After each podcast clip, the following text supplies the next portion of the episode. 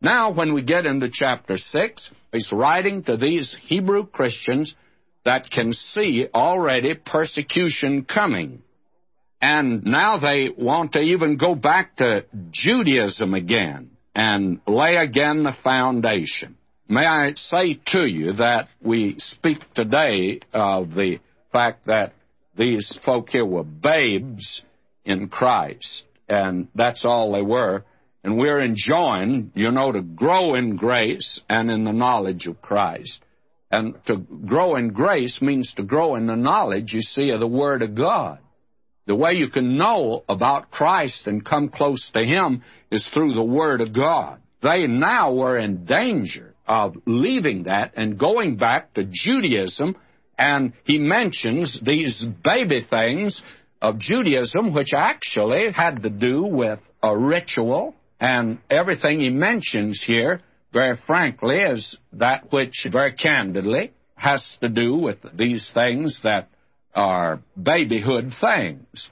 Let us go on, he says in verse 1 of chapter 6, under perfection, completeness. Let's grow up. Let's start moving out. Not laying again the foundation of repentance from dead works. It's now turning from repentance. The works were the works of the law, you see, and continually trying to keep the law and then breaking it and then repenting and then that's all baby stuff. And a faith toward God. And the Old Testament taught that. Just to say you believe in God, that doesn't mean that you come very far, friends. And of the doctrine of baptism, and that hasn't anything to do with New Testament baptism.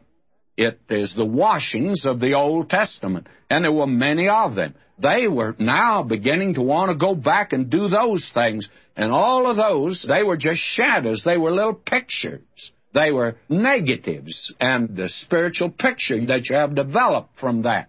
It all speaks of Christ. And they were getting away from the reality, you see, the laying on of hands. And that was on the great day of atonement. The high priest put his hand on the offering, and when an individual sinned, he put his hand on that.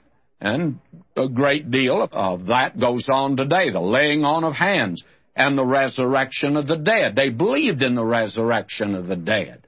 But now let's come up to the resurrection of Christ and a living Christ and of eternal judgment. And they believed in judgment. The Old Testament teaches all of this, but now let's grow up. Let's move away. And this will we do if God permit. Now, we come to that passage which has caused I guess, as many difficulties as any in the Scripture, and some consider it the most difficult passage to interpret. I'm going to read this section now. Will you listen to it very carefully? Because there may be some that do not have the Bible before them. For it is impossible for those who were once enlightened and have tasted of the heavenly gift and were made partakers of the Holy Ghost and have tasted the good word of God and the powers of the world to come, if they shall fall away, to renew them again unto repentance, seeing they crucify to themselves the Son of God afresh, and put him to an open shame. For the earth which drinketh in the rain that cometh off upon it, and bringeth forth herbs, meet for them by whom its dress receiveth blessing from God. But that which beareth thorns and briers is rejected, and is nigh unto cursing, whose end is to be burned. But, beloved, we are persuaded better things of you, and things that accompany salvation, though we thus speak. Now, I'm going to break off the reading at verse 9 and say that verse 9 is the key to this passage here. But we need the context to understand this passage. Let me read verse 9 again. But, beloved, we are persuaded better things of you and things that accompany salvation, though we thus speak. Now, I want to spend some time in this passage of Scripture. I have a little book, and the title of it is How You Can Have the Assurance of Salvation. The last chapter in that book is It Possible for a Saved Person Ever to Be Lost? And that's Hebrews 6, and we deal with this passage I've just read in your hearing. And we'll be delighted to send this book to those who share in the expense of our program. And we send notes and outlines with no strings attached at all. And I hope you'll want the message because we are going to deal with this now. And I want to say again, this is by all odds the most difficult passage in the Bible for any interpreter to handle, regardless of his theological position. Dr. R.W. Dale, and he had one of the great minds in the earlier field of conservative scholarship, he wrote, and I'm quoting him now, I know how this passage has made the heart of many a good man tremble. It rises up in the New Testament with a gloomy grandeur, stern, portentous, awful, sublime, as Mount Sinai, when the Lord descended upon it in fire, and threatening storm clouds were around him, and thunderings, and lightnings, and unearthly voices told that he was there. Now, that's the end of the quotation. Every reverent person has come to this particular passage of Scripture with awe and wonder. And every sincere person has come to this passage with a sense of inadequacy, and certainly that's the way in which we're approaching it right now. Now, in moving into the heart of a study of these verses, we're immediately confronted with the amazing fact that commentators generally have avoided this chapter. A man that I have greatly admired, Dr. G. Campbell Morgan, the prince of expositors, he has completely bypassed it in his book on Hebrews. And now, when we do come upon the interpretations available and summarize each, we can well understand why men have chosen to remain clear of this scene of confusion because you can get many interpretations here. Now, I feel like that today, in the interest of an honesty of searching after the evident meaning of these verses, I want us to examine some of the interpretations. Now, the first interpretation we'd like to give, it to me is the most unsatisfactory of all. We find the teaching suggested is that the Christians mentioned are Christians who have lost their salvation. That is, they were once saved, and now they've lost their salvation. Now, there are many that hold that position, and for the most part, they are real born again Christians themselves. But in holding this position, they're just as uncomfortable in this belief as I am when making a trip by plane. I know I'm safe on that plane as anyone there. But I do not enjoy it as the captain of the ship does. I know that. There are many folk today who are not sure about their salvation and they're not enjoying it. Nevertheless, they're saved if they fix their trust in Christ as their Savior. It's not the amount of faith you have, but the one to whom it's directed.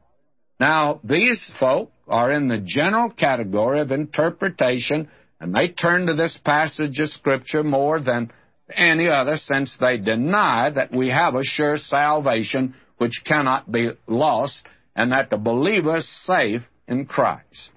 Now, I want to make it abundantly clear that I believe we have a sure salvation, and I think Scripture is abundantly clear on that point.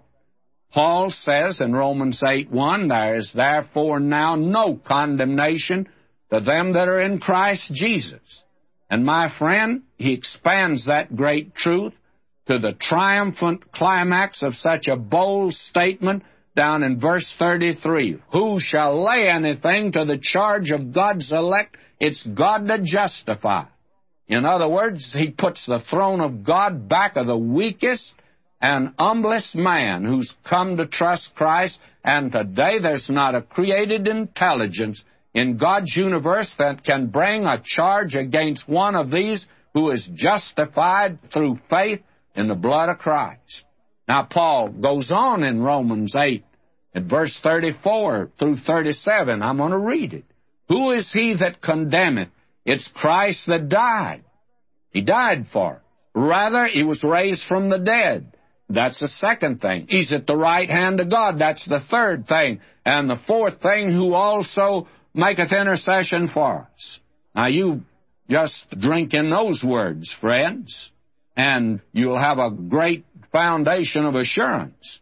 Who shall separate us from the love of Christ? Shall tribulation or anguish or persecution or famine or nakedness, peril or sword, even as written, for thy sake we're killed all the day long, we're counted as sheep for the slaughter, nay, and all these things we're more than conquerors through him that loved us. Does that satisfy you?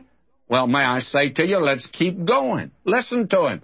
For I'm persuaded that neither death, nor life, nor angels, nor principalities, nor things present, nor things to come, nor powers, nor height, nor depth, nor any other created thing shall be able to separate us from the love of God which is in Christ Jesus our Lord. Now, can you mention anything he didn't mention there? Can you mention anything then that would separate you from the love of Christ? May I say to you, this takes in the whole kit and caboodle. Here we are given the guarantee that nothing can separate us from the love of God. Nothing that is seen, nothing that's unseen, nothing that's natural, nothing that's supernatural can separate us from the love of God that's in Christ Jesus our Lord. Now, the Lord Jesus Himself makes this tremendous statement of our absolute security. Listen to Him and trust Him, believe Him, the Word of God is quick and powerful. Well, believe Him, friends. My sheep hear my voice, and I know them. They follow me. I give unto them eternal life. What kind of life? Eternal life. Now, if you can lose it, it's not eternal. It's some other kind, but sure not eternal. And they shall never perish, and no one shall pluck them out of my hand. My Father who hath given them unto me is greater than all, and no one is able to snatch them out of the Father's hand. Now, it's not therefore your ability to hold on to Him, but of His ability to hold on to you, my friend. Now, He says here, with infinite wisdom, and full authority of the Godhead that He can hold us and that they who trust Him shall never perish. The question is, is your hope fixed in God who's all powerful or in a God who may suffer defeat? Now, these are just some of the passages of Scripture. And I believe that this is a marvelous passage that makes it abundantly clear that you and I cannot be lost if we've been born again into the family of God. We become the Son of God through faith in Christ. Now, that's one interpretation. I cannot accept it. Now, the second interpretation, it has some merit in it. And these folk contend that you have here a hypothetical case. And that the if, if they shall fall away, and that the if here is just an if of possibility. That is, the writer here does not say that it happens, but if it were possible. Well, may I say to you, those who thus contend say that it's the biggest if in the Bible, and I'd have to admit that it is the biggest if in the Bible if they're accurate. And if I didn't accept the position I do, I think this would be the one I would take. Now there's a third interpretation that there really is no if there in the Greek. It's a participle and can be translated having fallen away. And therefore, these people then have another interpretation, and it is that these are professors, that they are not genuine believers. They profess to be Christian. Well, personally, I cannot accept this. This was the viewpoint of Matthew Henry. It was the viewpoint of Grant and Darby and and Dr. C.I. Scofield in his reference Bible. And I certainly recommend that Bible. but I don't think the notes are inspired, and I do not accept that interpretation. Now, I don't think that the ones here that are professors, I think that they are genuine believers. Now, I think the Bible does speak of those that profess, they're apostates in the church. Peter, in his second epistle, chapter 2, verse 22, says it's happened unto them according to the true proverb. The dog turneth to his own vomit again, and the sow that had washed to its wallowing in the mire. You see, there was a pig that went with the prodigal son up to the home when he returned home, but the pig didn't like it up there because he's a pig, and he went back. And today, there are those that are professors. But I don't think you're talking about that here. The language, according to my viewpoint, is too strong. And my feeling is that the thing that is said concerning them here, he said that they ought to be teachers and they needed to have milk because they were babes. But you don't give milk to an unsaved person. Unsaved person doesn't need milk, he needs life needs to be born again. He's dead in trespasses and sin. Now, when he's born again, a little milk will help him. And I think we're talking about those here that are babes. And he calls them therefore. And he urges them to go on. And I think if we read here first touching those who were once enlightened, notice, and they've tasted of the heavenly gift, they were made partakers of the Holy Spirit. To me, this language clearly is used of those who are born again folk. Yet there are those who take the position that the ones spoken of here are just the Jewish people. For instance, if they were enlightened and tasted, fell away, be impossible to renew them. That it was those that were living at the time of the temple, as it still remained. And I can't accept that at all. And then there's still another group and they stress the word impossible. They say it's impossible to renew them, but it's impossible for a man to. But it's not impossible for God, because after all, he says it's easier for a camel to go through a needle's eye than for a person to enter into the kingdom. And we can't enter on our own. We have to have someone that is our Savior, our Redeemer. So that that's an interpretation. And again, I cannot accept that. Now, we have many interpretations of this passage, and there are others that I have mentioned, of course, but there's one that's been a real blessing to my heart. And I trust that you'll follow me patiently. Now, I've always been dissatisfied with all the interpretations that I had heard, and I was actually rather sad about it. And I picked up the magazine of the Dallas Theological Seminary, Bibliotheca Sacra, several years ago. In fact, it's been many years now. And there was an article in there by Dr. J.B. Rowell, pastor of the Central Baptist Church in Victoria, British Columbia. And he had an interpretation, the best that I've heard, and I want to give him full credit that this is not something I thought of, but it is something that he did. And I always try to give the ones that I use their material. And I wish that a lot of folk who use mine would be as honest about it because I think that we have a right, as I had a professor in seminary, he said we ought to graze on everybody's pasture, but we ought to give our own milk. And my feeling is that we ought to use other people's material, but we certainly ought to give them credit. If we don't, we're plagiarizing. Now, Dr. Rowell's interpretation is the one that I have taken. I've developed it to fit my own understanding, of course. Now, first of all, I'd call your attention to the fact we are not discussing the question of salvation in this passage at all. We're talking about people that are saved people. We believe that they are saved people. As we've gone over this, the thing that is said concerning them, that they were once enlightened, they've tasted the heavenly gift, they're partakers of the Holy Spirit, they've tasted the good word of God and the powers of the world to come. Now, we're talking about believers, and we're not talking about salvation. We're talking about rewards. And he says here that to renew them again, not to salvation, but to repentance. And repentance is something God's asked believers to do. Read the seven letters he gave to the seven churches in Asia in Revelation 2 and 3. He says to every one of the churches, to believers, repent. That's a message for believers.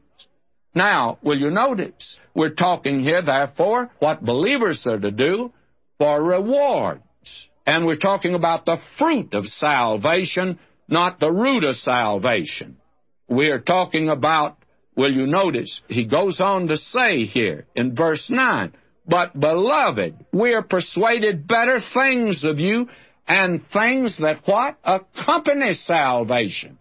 He hasn't been discussing salvation, the things that accompany salvation, though we thus speak. He's speaking of the fruit of the Christian's life and the reward that comes to him as the result and he discusses the possibility that because of their life there's a danger of them losing their reward. That is the whole tenor of this passage, and there's a danger, actually, of their entire works, as Paul says in 1 Corinthians, that every man's work is to be tested by fire. And fire, my friend, burns. Your work that you're doing today for Christ is going to be tested by fire. And all of those figures that some of us preachers hand in about how many converts we had, when that's put in a fire, I want to tell you, it's going to make quite a roaring fire. You can see it for miles because it was nothing in the world but wood, hay, and stubble. And we're going to talk about the work that we've done for the Lord. May I say to you, it's to be tested by fire. And he mentions that here. Now, we're not talking about salvation. What I wish I could do, I wish I could lay upon the heart of a believer that, friends, when you and I stand before the judgment seat of Christ, it's not going to be a little sweet experience like uh, sweetened water where the Lord Jesus is going to pat us on our back and say, You nice little Sunday school boy, you didn't miss a Sunday for 10 years. You are so wonderful. May I say to you, He's going to go deeper than that. And He's going to test you whether you've really got any fruit in your life. Have you grown in grace and knowledge of Him? Have you been a witness for Him? Has your life counted for Him? Have you been a blessing to other people? My Christian friend, I'm not sure I'm looking forward to the judgment seat of Christ. Because I tell you, he's going to take Vernon McGee apart there. Not for salvation, but because I am saved. He's going to find out whether I'm going to get a reward or not. Now, that's what we're talking about here. Now, there is a place for good works because he's going to judge us at the judgment seat of Christ. And he's speaking here of the fruit of the Christian's life because he speaks of that. In verse 7, the earth which drinketh in the rain that cometh off upon it bringeth forth herbs, meat for them by whom it's dressed, receive blessing of God. But if it just brings forth thorns and briars, it's rejected. Now, we'll note several passages here. When Paul wrote to Titus, young preacher, he said to him in Titus 3 5, It's not by works done in righteousness, which we did ourselves, but according to his mercy he saved us. Now, from this, one might be inclined to think that Paul is not going to have much regard for good works. But you move on down now to verse 8 of this same chapter and listen to him. That they who have believed God may be careful to maintain good works. Now, good works do not enter into the matter of salvation, but when one becomes a child of God through faith in Christ, works assume supreme importance. They're very important. It's important, if you're a Christian, that you live the Christian life. It's essential that you do that. When I was in the university as a student, I was sort of an assistant to the teacher in psychology I thought at one time I'd major in that field. And there was a problem at that time that psychologists discussed. They've moved away from it since then, but which is more important, heredity or environment? Well, my psychology professor, he had a stimulating answer. He said that before you're born, heredity is more important, but after you're born, environment is the major consideration. Now, let's look at that. Before you become a child of God, before you are born again, works do not enter in. You cannot bring them to God because He won't accept them. He says, the righteousness of man's filthy rags in His sight. Now, you don't think God's going to take in a bunch of dirty laundry, do you? He's accepting sinners.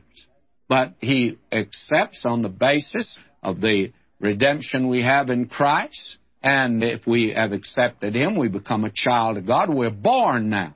Peter put it like this But ye are an elect race, a royal priesthood, a holy nation, a people for God's own possession, that ye may show forth the excellences of Him who called you out of darkness into His marvelous light. That's 1 Peter 2 9. Now, if you've been saved, you're to show forth by your good works before the world that you're redeemed to God. Now, the Christian has something to show forth, and that's the thing that he's going to be judged or not. Now, if he's going to continue as a little baby and nothing in the world but a troublemaker and turn people from Christ instead of to Christ, may I say to you, then you can be sure of one thing that there'll be no reward. In fact, you can be ashamed at his appearing. He says that. Now, will you notice? For as touching those, now will you listen to him, who were once enlightened and tasted of the heavenly gift and made partakers of the Holy Spirit, tasted the good word of God and the powers of the age to come, and then fell away. It's impossible to renew them again unto repentance, seeing they crucify to themselves the Son of God afresh and put him to an open shame. Now, in reading these verses that I've just read, we are brought now to the very center of the study. And I want you to notice, for it is impossible if they shall fall away. Now, the word fall away is an interesting word. In the Greek, it's parapipto, and it's used in other places in Scripture. It never means apostatize. It simply means to fall down, to stumble. It would be absolutely impossible to give it the meaning of apostasy. And you will find that the word parapipto was used in speaking of our Lord when he went into the Garden of Gethsemane. It says, and going a little farther, he fell on his face and prayed. Now, the word, it's the same word, parapipto, means just that he fell down. The word means to stumble or fall. Peter fell, but he was not lost. The Lord Jesus said, I prayed that your faith might not fail. He suffered loss, but he was not lost. Then there's the example, I think, of John Mark. He failed so miserably on the first missionary journey that when his uncle Barnabas suggested that he go on the second journey, well, Paul the apostle turned him down and he says, Never. This lad's failed. And as far as I'm concerned, I'm through with him. Well, thank God that God wasn't through with him. He stumbled and fell, but God wasn't through with him. And Paul the apostle had to change his mind because before he died, he wrote, he says, Bring John Mark with you for he is profitable to me for the gospel. Now, may I say to you, neither man lost his salvation, but he sure failed, and he suffered loss for it. Now, if we go back to this first verse of the sixth chapter, we'll see that Paul is talking to folk here about repentance from dead works. You'll understand that Paul is talking to them not about salvation, but repentance. And you remember that John preached this to the people also. And what did he say? Bring forth the fruit that's worthy of repentance. He's talking about that which is the evidence of repentance. Repentance today does not mean the shedding of a few tears. It means turning right about face toward Jesus Christ, which means a change in your direction, in your life, in your way of living. Now, many of these Jewish believers were returning to the temple sacrifice at that time. And the writer to the Hebrews was warning them of the danger of that. And before Christ came, every sacrifice was a picture of and pointed to his coming. But after Christ came and died on the cross, that which God commanded in the Old Testament now becomes sin. You see, those people were at a strategic point in time and history. They were at the time when a few days before they had gone to the temple with a sacrifice because God commanded it, and now it's wrong for them to do that. Were you today to offer a bloody sacrifice, you would be sacrificing afresh the Lord Jesus Christ because you'd be saying that when he died 1900 years ago, it was of no avail and that you still need a sacrifice to take care of your sin. Therefore, you would not have faith in his atonement, in his death, in his redemption. Now, someone has said that today. We either crucify or crown the Lord Jesus by our lives. Today, we either exhibit a life of faith or a life by which we crucify him afresh. Especially today when we talk about getting back under the Mosaic system and we have to keep the law. It's a serious matter to go back on these things. Now let me look again at this word here. If they shall fall away, having fallen away. You can leave the if out. It's actually not in the text at all. And when someone says that this is the biggest if in the Bible, well, there's no if here. Having fallen away, or when they fall away. And if you want to use if, it makes, I think, better sense to use it, but not in the sense of condition, but argument, having fallen away. It'd be impossible to renew them again to repentance. Why? Well, we're talking about the fruit of salvation. And it's a serious thing to have accepted Christ and then to live in sin, then to nullify what you do by being a baby and never growing up and doing nothing in the world but working with wood, hay, and stubble. Now, Paul put this same thing in a little different language in the Corinthians. He says, No other foundation can any man lay than that which is laid, which is Jesus Christ. Your salvation is a foundation. You rest upon it.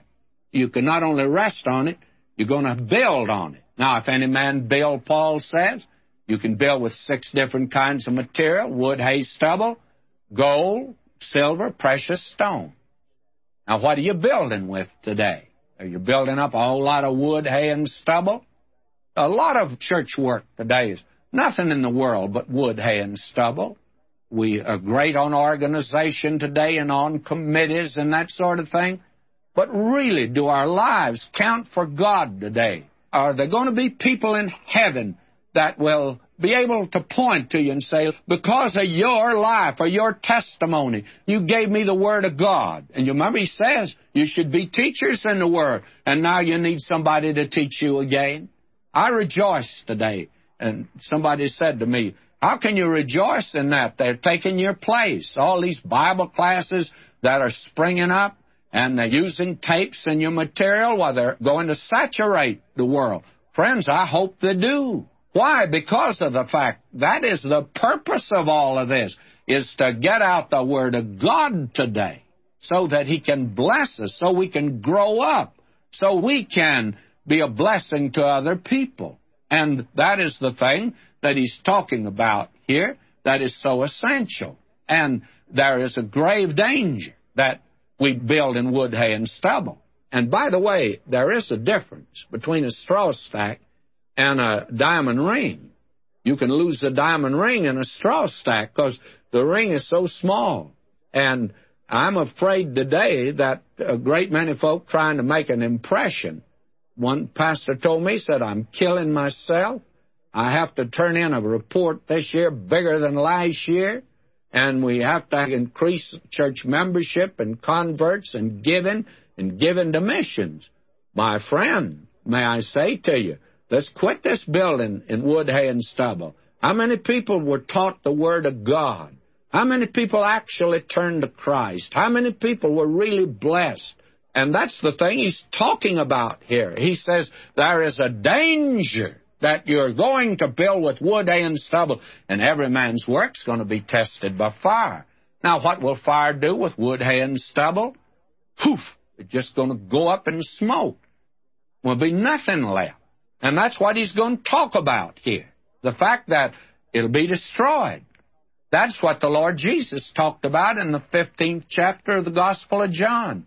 He says, I'm the vine. I'm the genuine vine. You're branches. Now, you're to do what? Bear fruit. You're to bear fruit.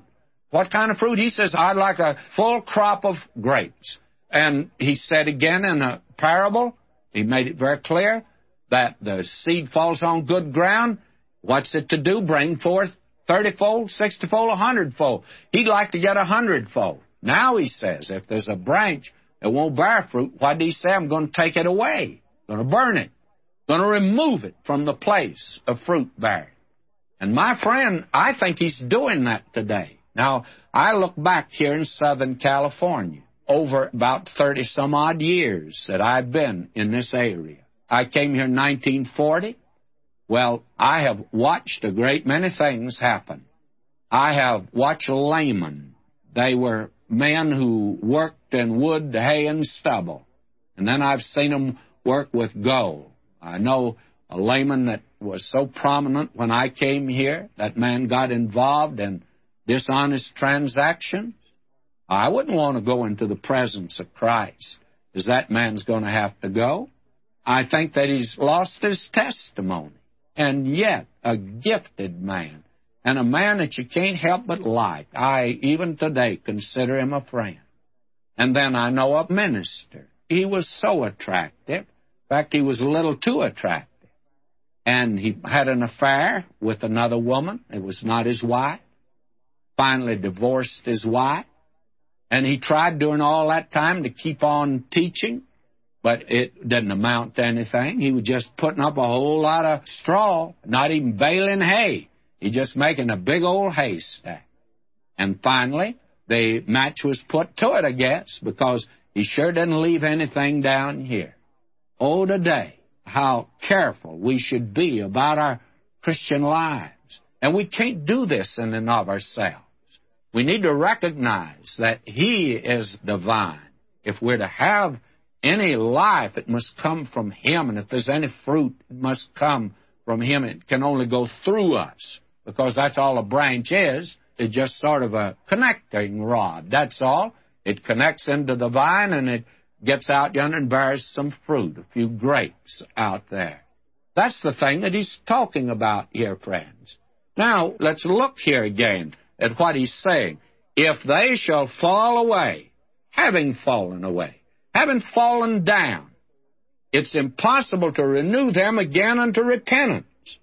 The thing is, you can shed tears all you want to, but you've lost your testimony that preacher came to me to talk to me. He said, I'm through. He's attempted to move to several sections up and down the coast. and every place, he's had an affair with a woman. And what's happened? He's lost his testimony. He can't go anywhere today. May I say to you that he's talking about that here. It's impossible to renew them to repentance. I don't question his salvation. I say this a gifted individual, a man that can be mightily used to God, but not seeing they crucify to themselves the Son of God afresh, they put him to an open shame. My friend, any time that you add any works to your salvation, any time that you are saying, I'm a born again child of God, and then you live like the devil's son, then you're crucifying the Son of God. Because he came to give you a perfect redemption and to enable you by the indwelling Holy Spirit to be filled with the Spirit of God to live for Him. Now, he goes on, for the earth which drinketh in the rain that cometh off upon it, that bringeth forth herbs meet for them for whom it's dressed, receiveth blessing from God. These herbs bring forth a blessing to man. They are delicious to eat. But that which beareth thorns and briars is rejected. Now, the word reject here is the same word Paul used. Paul says, I keep under my body that I might not be rejected or cast out, but that I might be disapproved.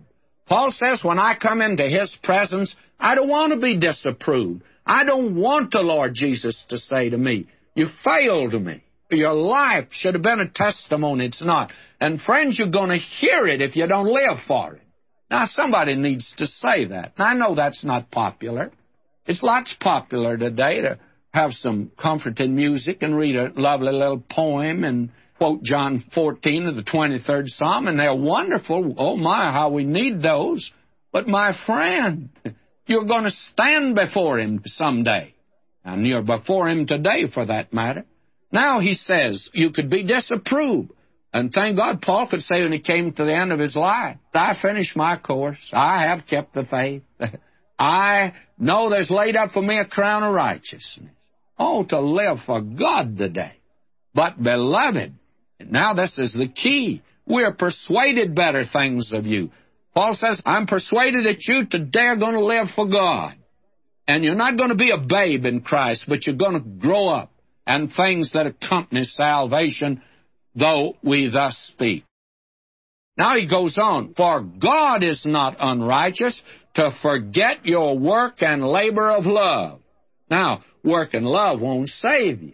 But if you're saved, I tell you, this is what he rewards you for, which ye have showed toward his name, and that ye have ministered to the saints, and do minister.